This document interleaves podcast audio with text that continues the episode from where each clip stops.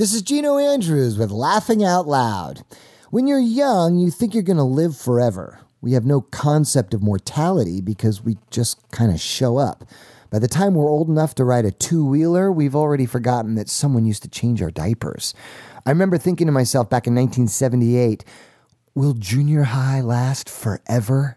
I mean, the only thing that was fast back then was Christmas vacation, summer vacation, and the length of the average junior high relationship. I remember breaking up with a girlfriend and all the trauma that went along with it. And the relationship literally started on a Wednesday at recess and was over on Friday before we all got on the school bus to go home. But life's early slow pace makes up for lost time as we get older. This summer seemed to move faster than any other summer I can remember. And the fact that we've had June gloom right up to the first week of September makes it feel like summer was all but stolen out from under us.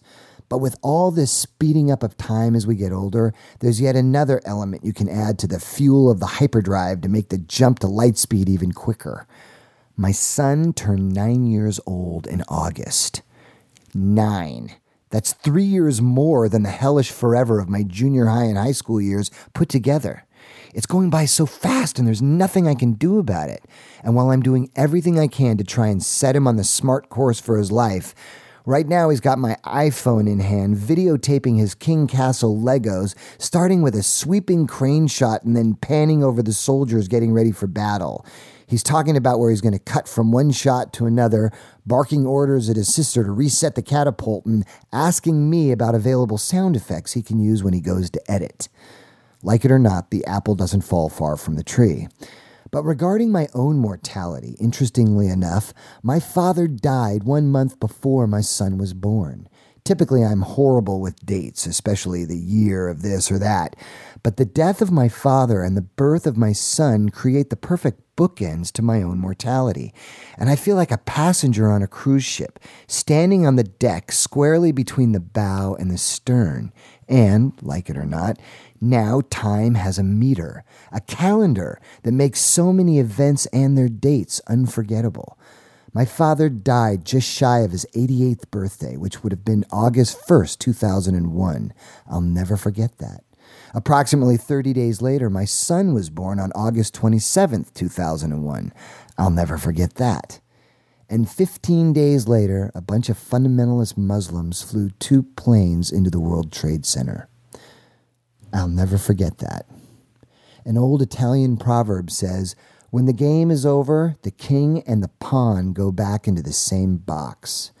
But great men of valor died on 9 11.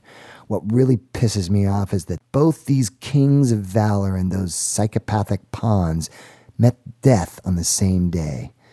I can assure you, their greetings at port's end was by no means equal. But life goes on. From the bow of the ship, the lives of all these men of valor, including my father, move into eternity, with me following on deck and my son only moments behind at the stern. Which reminds me of a funny story. A few days after 9 11, I was playing a game of paddle tennis with one of my longtime rivals. He's someone whose desire to win and devastatingly poor taste when it comes to comedic analogies is second only to my own. As we warmed up on his court on palms, we realized the sounds of the normal air traffic above our heads was silenced. It would be a while before regular air traffic would resume.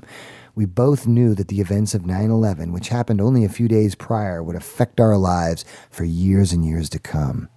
Before we dove into our heated paddle tennis battle, we were both quiet as we silently reflected on our personal freedoms.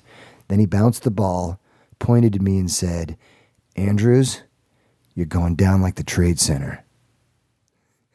That's my joke for this week. I'm Gino Andrews with Laughing Out Loud.